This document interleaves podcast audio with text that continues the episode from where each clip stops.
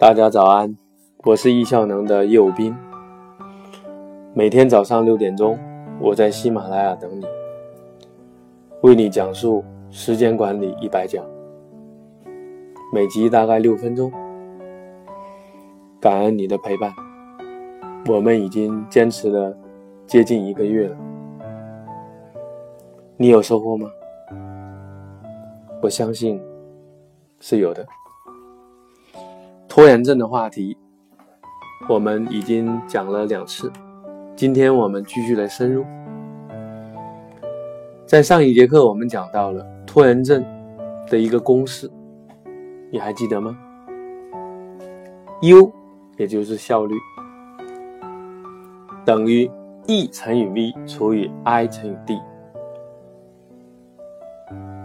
如果你是新朋友，请翻回到前面的章节，听一听，然后再回来。也欢迎你从头开始，因为我们这个系列是一个系统，很完整，每天一小节，但它们彼此关联。好了，言归正传，我认为啊，拖延症的本质是自我约束能力差。是低能量、精力、生命力不够旺盛的一种状态。一句话，就是没什么电。昨天是发票，明天是支票，今天是钞票。拖延者往往追求立竿见影、及时行乐，现在爽就好，哪管未来的事情。可是你知道吗？付出不一定有回报，但没有付出一定没有回报。我是从农村长大的，我从小就干农活。我记得我爸爸讲给我很多道理。有一天呢，我放学回家的时候，他回来了，那天特别冷。我说：“爸爸，你去做什么了？”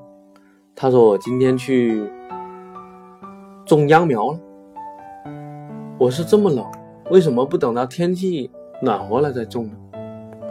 他说：“再晚几天种就来不及了。”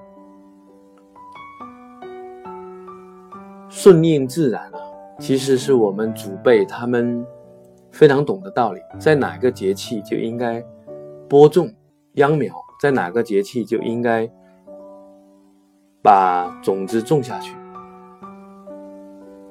为什么呢？种瓜得瓜，种豆得豆。农事规律告诉我们，一定要顺应自然和社会规律，在合适的时间做相应的事。可是太多人道理明白，做不到。其实本质是对背后这种规律的不尊重。那好了，今天我们来谈一谈拖延症治疗的方法是什么。其实呢，没有立竿见影的方法。我认为，我们要寻求标本兼治才是目的。你说对吗？我这里开出三个药方。第一个，最简单也是最难的办法。第二个，最简单，也是不能持续的方法。第三，最难，也是效果最好的方法。你想听哪一个呢？今天我们就来谈谈第一个好了，最简单也是最难的方法，就是选择。快乐有意义的事情，加强的是公式当中的分子。其实生活的意义不在于速度与效率，做什么以及为什么做，比做的快慢更重要。其实这就是梦想的力量。梦想就是自己想做的事，少就是多，简化我们的目标。记得有一次啊，巴菲特被邀请去比尔盖茨家，比尔盖茨的父亲问巴菲特和比尔盖茨一个问题：你认为成功最重要的是什么？